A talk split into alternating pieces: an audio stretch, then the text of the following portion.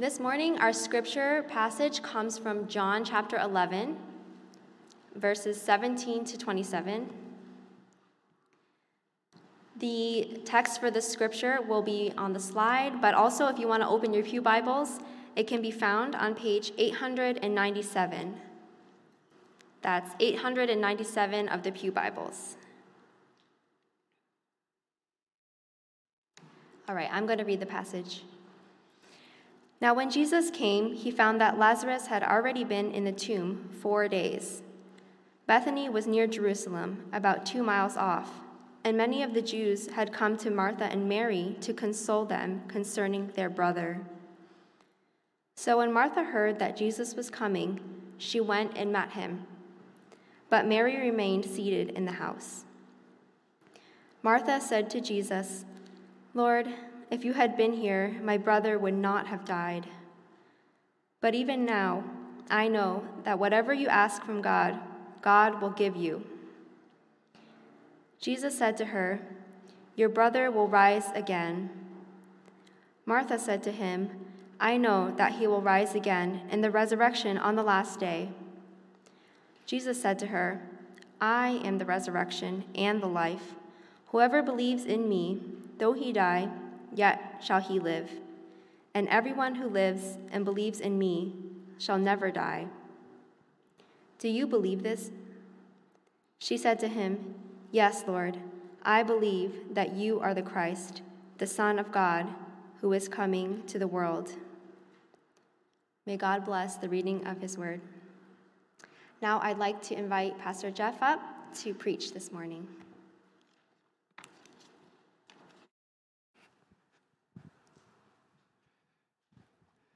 Morning. Happy Easter. So good to see all of you. Today is a good day. Not just because it's Sunday and we get to worship together and see each other. Not just because it's the start of April vacation for a lot of you and you guys have a whole week of no school ahead of you and you guys are probably in a great mood. Now, today is a good day also because we are celebrating the groundbreaking history making, paradigm shifting, life changing miracle. That is Jesus being raised from the dead, defeating sin, and conquering death for all of us. We are rejoicing in the fact that the truth, the good news, not fake news, that the tomb was empty. This is what Easter is about right? The, that Jesus died, was buried, and he was raised again. That he uh, was resurrected. It's, it's about this beautiful display of perfect sacrificial love that sent the blameless and innocent Son of God to die a horrible death on the cross, wearing a crown of thorns, so that we, you and I, could wear a crown of life as sons and daughters of God. I mean, this is the gospel, right? That it's, it's a gospel of surprises, of reversals, of, of upending our expectations of how salvation ought to work. That Jesus would come not to be served, but to serve and to give his life as a ransom for many. That God would take this horrific, horrible instrument of death, the cross, and turn it into an instrument of salvation for the world. And so this morning, uh, we are uh, going to be rewinding back half a book, couple chapters in the Gospel of John to John chapter 11. This middle of the book, this turning point in John's narrative, where we read not uh, exactly directly about Jesus' resurrection, about, but about the death and resurrection of Lazarus. And in this account, what we're going to see, I think, is we're going to see Jesus' love on display. It's going to surprise us, I think. It's maybe even going to upend our understanding to some extent of Jesus' love. And it's going to give color and substance to the very thing we are celebrating today the Easter event, Jesus' own death and resurrection. And so I uh, invite you now to continue to turn with me to, in your Bibles to John chapter 11. So if you don't have a Bible, maybe you don't have a, a Bible app you need to save on your data, that's okay. There, there's a Pew Bible in, in front of you or maybe in, in the row ahead of you, and you can turn to page 897. Now, Natalie, uh, our presider, only read for us a portion of today's scripture, just a couple, 10 verses or so, but we're actually going to be covering the first 53 verses of this chapter. And over the course of these 50 something verses, we're going to see three movements that carry the narrative forward, that causes these events to unfold and build off of one of uh, on one another. And in each of these three movements, Jesus' love is being put forth for us to see. So, the first movement, verses 1 to 16. I'm actually going to read the first six verses for us just so that we can set the context and see, see what's going on. You can follow along in your Bibles or on the screen behind me. Now, a certain man was ill, Lazarus of Bethany, the village of Mary and her sister Martha. It was Mary who anointed the Lord with ointment and wiped his feet with her hair, whose brother Lazarus was ill. And so the sister sent to him, saying, Lord, he whom you love is ill.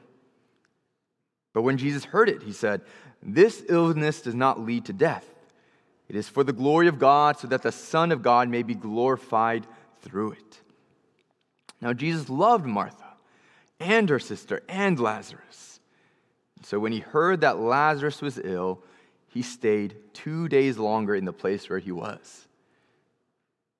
So, this first movement that we see in this narrative is that Jesus doesn't move, Jesus stays put.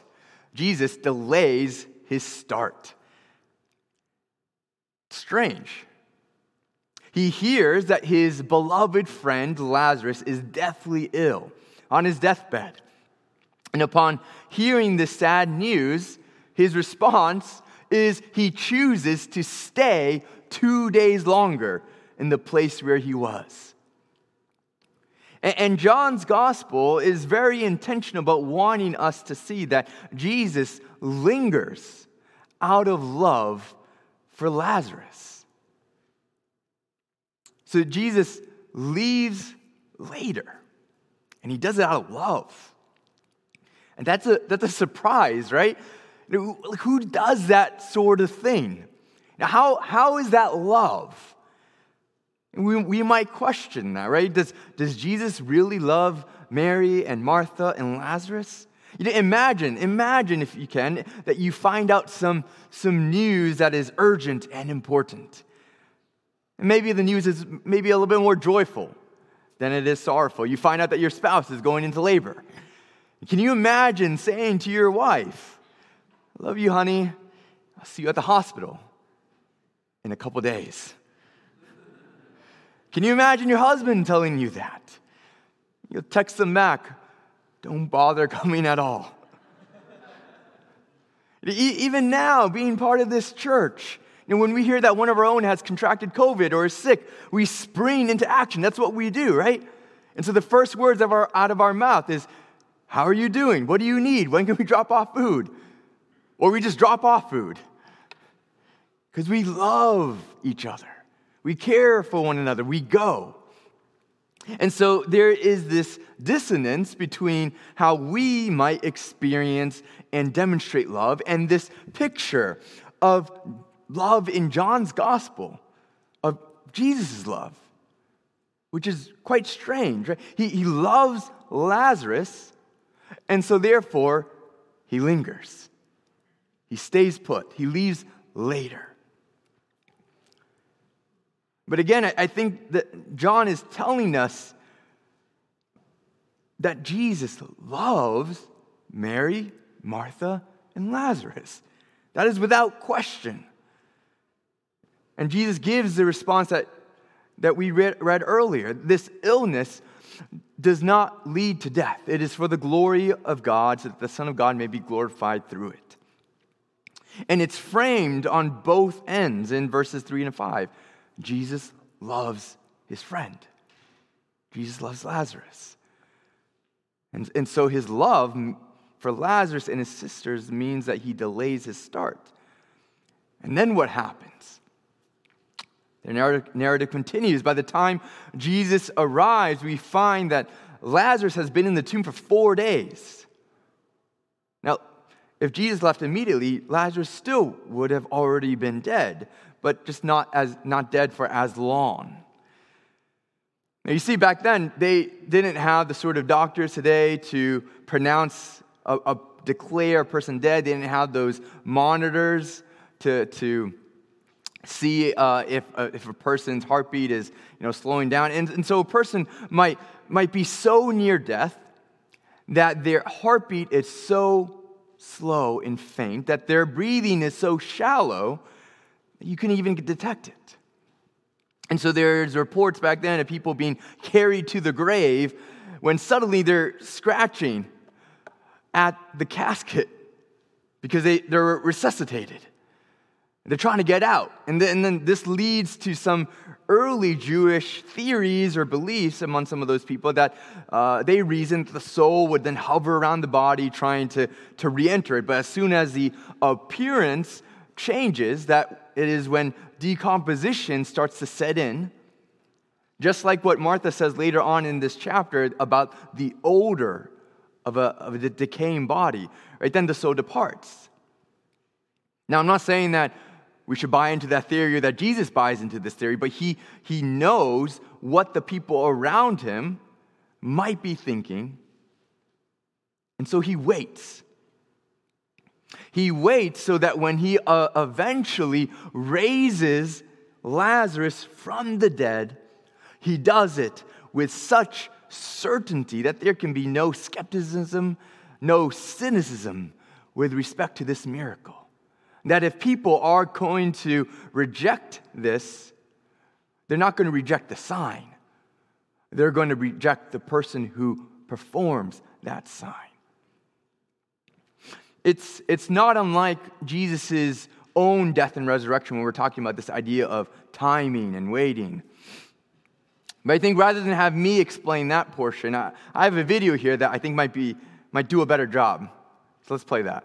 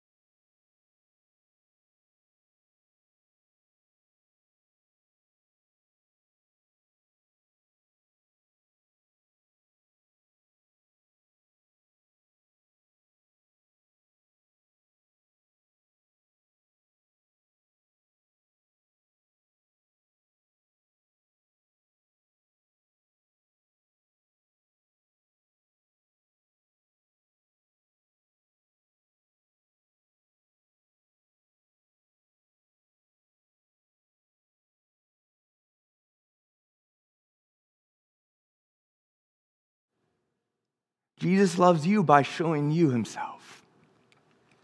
He wants us to behold him and then to believe in him. And this is why he says in verse 15, For your sake, I, I'm glad that I was not there. so that you may believe. This is the call to each and every one of us here this morning on this Easter Sunday to behold Jesus and to believe in him. Maybe that for some of you means to renew your faith, to double down on your commitment to him because he is the resurrection and the life. Or, maybe for some of you, it means to, to give your life to Jesus for the very first time. To say, I am a sinner. And you alone, God, are the one who can offer me grace and salvation, who can bring me out of darkness into light. And maybe whether one or the other, it is because we see Jesus. Jesus loves us, and so he wants us to behold him, to believe in him, to see him. So, this first movement, right? Jesus delays a start. Second movement, then Jesus displays his sovereignty. Verses 17 to 44, this middle chunk of this chapter.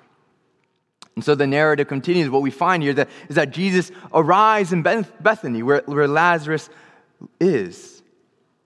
Lazarus has been uh, in the tomb already, buried already for four days. But the people are still mourning.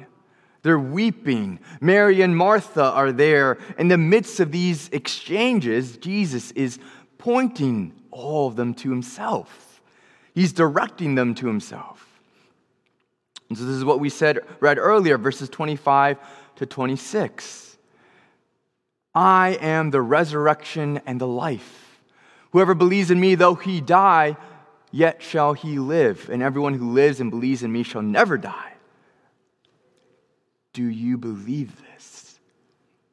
That Jesus is the resurrection and the life. He's the answer. He's the solution. He's the source He's not making this ontological claim where he's saying that he is the resurrection, but he's, what he means is that apart from him, there is no resurrection. There is no life. It is so closely tied to him that he can make such a statement as, I am the resurrection and the life. And so, this exchange that we see with Martha, it's not necessarily anything heretical that, that she's saying. She, Jesus says to her, Your brother will rise again. Martha, somewhat in her ignorance, says to her, says to him, You know, I know that he will rise again in the resurrection on the last day. And so Martha, as a, a Jewish person, is giving these pretty orthodox answers.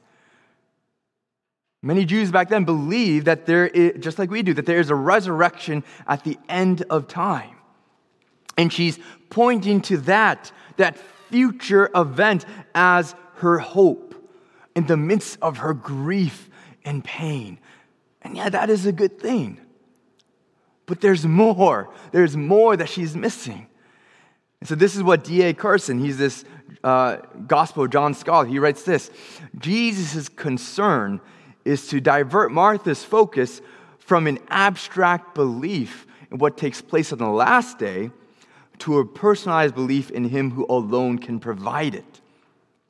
Just as He not only gives the bread of from heaven, but is himself the bread of life, so also he not only raises the dead on the last day, but is himself the resurrection and the life. There is neither resurrection nor eternal life outside of him. And let me put it this way there are some people today that are, are so associated with a thing that we might say, or they might say that they are that thing, and it would make complete sense. So if, if G, Steve Jobs were still here today and he says, you know, I am Apple. Or if Robert Downey Jr. says, I am Iron Man. Or Colonel Sanders says, I am KFC. You know, we might all be like, yeah, you are that there is no Apple without Steve Jobs, there is no Iron Man without RDJ, and there's no KFC without Colonel Sanders and his mustache and his finger looking good chicken. And there is no resurrection and life without Jesus Christ. And so the question that Jesus poses to Martha is the same question posed to us this morning. Do you believe this? Are you putting your trust in the person of Jesus and not just the events surrounding Jesus? Because Christianity, not about knowing the commandments or knowing other Christians, about, it's about knowing Christ. In John 11, Jesus is about to make himself known. He's about to display his sovereignty, you know, show exactly what it means that, like, this is what it means that he is the resurrection and the life, that he, is, he has power over death. He's about to show his love. The love that led him to leave later, the love that would lead him to, to raise Lazarus from the dead, all so that people might see him and believe. Not put their faith in the miracle, but put their faith in the miracle worker. And, and what we find actually are three occurrences of misunderstanding leading up to it. Three occurrences that these people around Jesus actually don't quite get Jesus and his love. Maybe some of us would resonate with these people. So, what we find is that Martha, Mary, and the mourners misunderstand. Three groups. Misunderstanding, it's a huge theme in the Gospel of John. If you had time on your own, you could read through this Gospel. You, you might be able to pick up as more and more people uh, in this Gospel, they don't quite grasp yet what Jesus is saying. Jesus speaks on one level, and his hearers hear him on another. And John uses this motif of misunderstanding to highlight how we can move from ignorance to knowledge, from, from unbelief to belief, from religion to a relationship. And so, twice here, what we find is that both sisters, uh, Martha and Mary, they say the exact same thing Lord, if you had been here, my brother would not have died. Which again is probably completely true. If he was there, he could just heal Lazarus. But it's, they're missing the point that Jesus wants them to see. Or even later on, Martha is objecting to Jesus, trying to remove the, the stone from the tomb so that he can raise Lazarus from the dead. Because she says, Lord, isn't there going to be a stench, an odor? His body has been decaying, decomposing for days now. She doesn't quite get that Jesus, as the resurrection and life, is about to raise her brother from the dead to life. And it's not just Mary and Martha that misunderstand. There's these whole group of mourners around them. You see, back then it was, it was customary for, for families to, to hire professional mourners at, at funeral services. And, and so even a, a, poor family, they would have to hire like two flutists and a, a professional wailing woman. It was just a thing, right? Uh, and, and Lazarus' family is incredibly wealthy. And so they wouldn't have just two flutists and, and one wailing woman. They'd have a whole group. And that's what we see. There's a whole group that basically follows Mary around. And, along the way, they're crying and weeping and wailing loudly, shedding tears of despair to mourn and to grieve. And the two things that John notes that they say here, verses 36 to 37, the Jews said, See how he loved him. And some of, some of them said, Could not he who opened the eyes of the blind man also have kept this man from dying? And I believe that both here are examples of misunderstanding. One, one group is misunderstanding Jesus' love. That Jesus, they see Jesus weeping and presume that he is weeping tears of despair, like the tears they themselves are shedding. And the other misunderstands Jesus' power. They have a faith that rests more on Jesus' signs than on Jesus himself. And in the midst of all these three examples of misunderstanding Mary, Martha, and the mourners, there's this famous verse that a lot of us know John 11 35. Jesus wept, which is technically not the shortest verse in the Bible, which is another surprise, but you can ask me about that later. We have to ask why did Jesus weep? Why was Jesus shedding tears? What does it have to do with this second movement of Jesus displaying his sovereignty? What does it have to do with this whole chapter that Jesus is the resurrection and the life?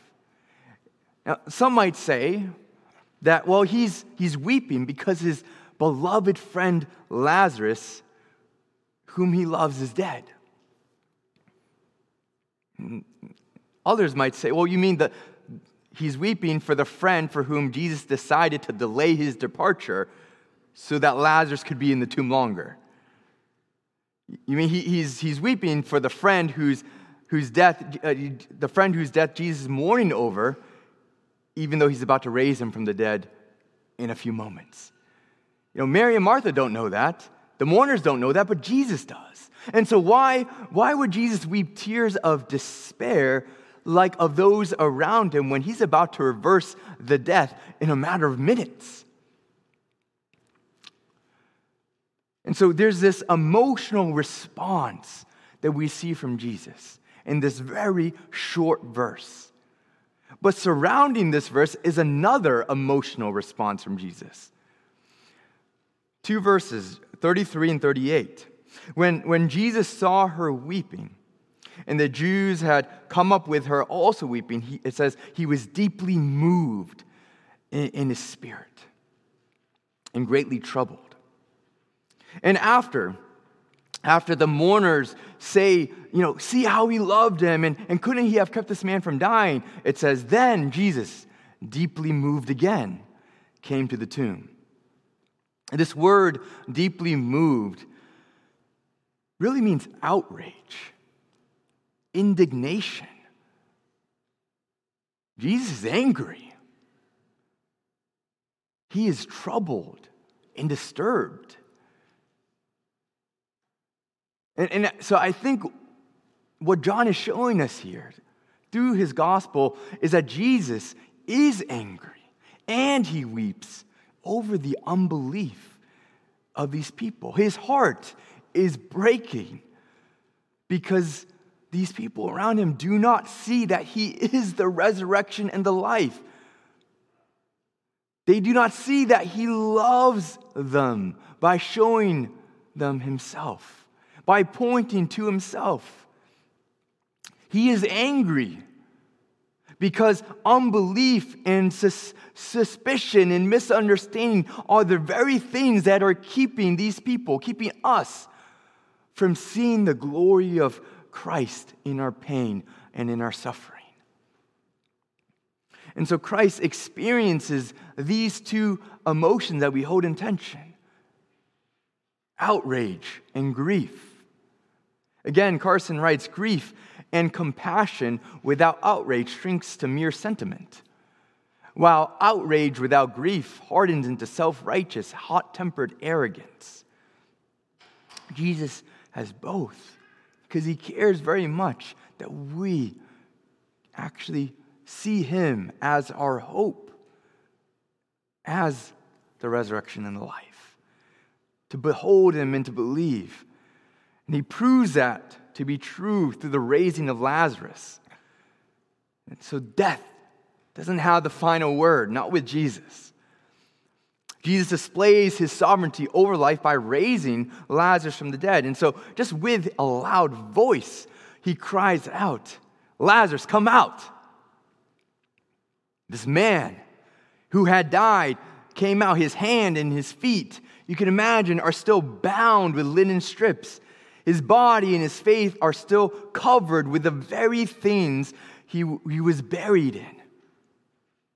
And he's, he's coming out maybe kind of like a mummy walking, tearing off these linen clo- uh, cloths. And he comes out of the tomb very much alive, having gone into it very much dead. And this sets the stage then for our last movement, the last way in which we see Jesus loving us. Not that, just that he loves us by showing us himself, but he, he delays his start so that he can display his sovereignty, and then this starts a plot, which ends up with Jesus. He's going to die as a substitute. when, when Jesus performed this miracle, some believed Jesus, but some also betrayed him. They went to the Jewish leaders, and what happens is this miracle of the death and resurrection of Lazarus would, would set the path leading to his own death and resurrection. Now, notice, like, as we look into these last few verses, these Jewish leaders aren't disputing what Jesus did. They actually believe in these miracles in the sense that they believe that they happened. That actually is what worries them, but they don't believe in Him. And that's what they're afraid of. They're afraid that the people will believe in Him and it will result in political demise, the fall of Jerusalem. And so, for the Jewish leaders, plotting his death was politically expedient. But as it turns out, it was also spiritually salvific. You see, the Jewish leaders had their plan, but God had his plans too. Jesus was to die as a substitute, one man for the people, one man instead of the nation. But God has his plans. And it says in verses 51 and 52, he did not say this, that's Caiaphas, the high priest, he did not say this of his own accord. But being high priest that year, he prophesied that Jesus would die for the nation. Not for the nation only, but also to gather into one the children of God who are scattered abroad. We're saying about this this morning. This is why we're gathered to celebrate. Jesus took our place on the cross, your place. He gave his life so that we could have life. And we can have hope in this life, and we can have hope for eternal life, not because of rules and rituals, not because of our own righteousness, but because of our righteous Redeemer. And this Jesus, who is the perfect example of love. And not just an example, but the one who loves us, loves you died for you. So, whatever darkness that you're in this morning, this season, whatever despair that you are feeling, look to Jesus. Look to his love. Be reminded, encouraged by his love displayed for us on the cross and in the empty grave. And as he says, I am the resurrection and the life. Whoever believes in me, though he die, yet shall he live. And everyone who lives and believes in me shall never die. Do you believe this? Let's pray. Gracious Father, we give thanks to you on this Easter Sunday for the good news of Jesus Christ. For he came to die on the cross for our sins, that we might be cleansed that we might have new life, that we might have a relationship with you, that we might experience true freedom freedom from our brokenness, freedom from our sin, from our addictions, from our struggles, from our despair, and have hope in you. We give thanks to you for your goodness and your loving kindness shown to us. In Jesus' name we pray. Amen.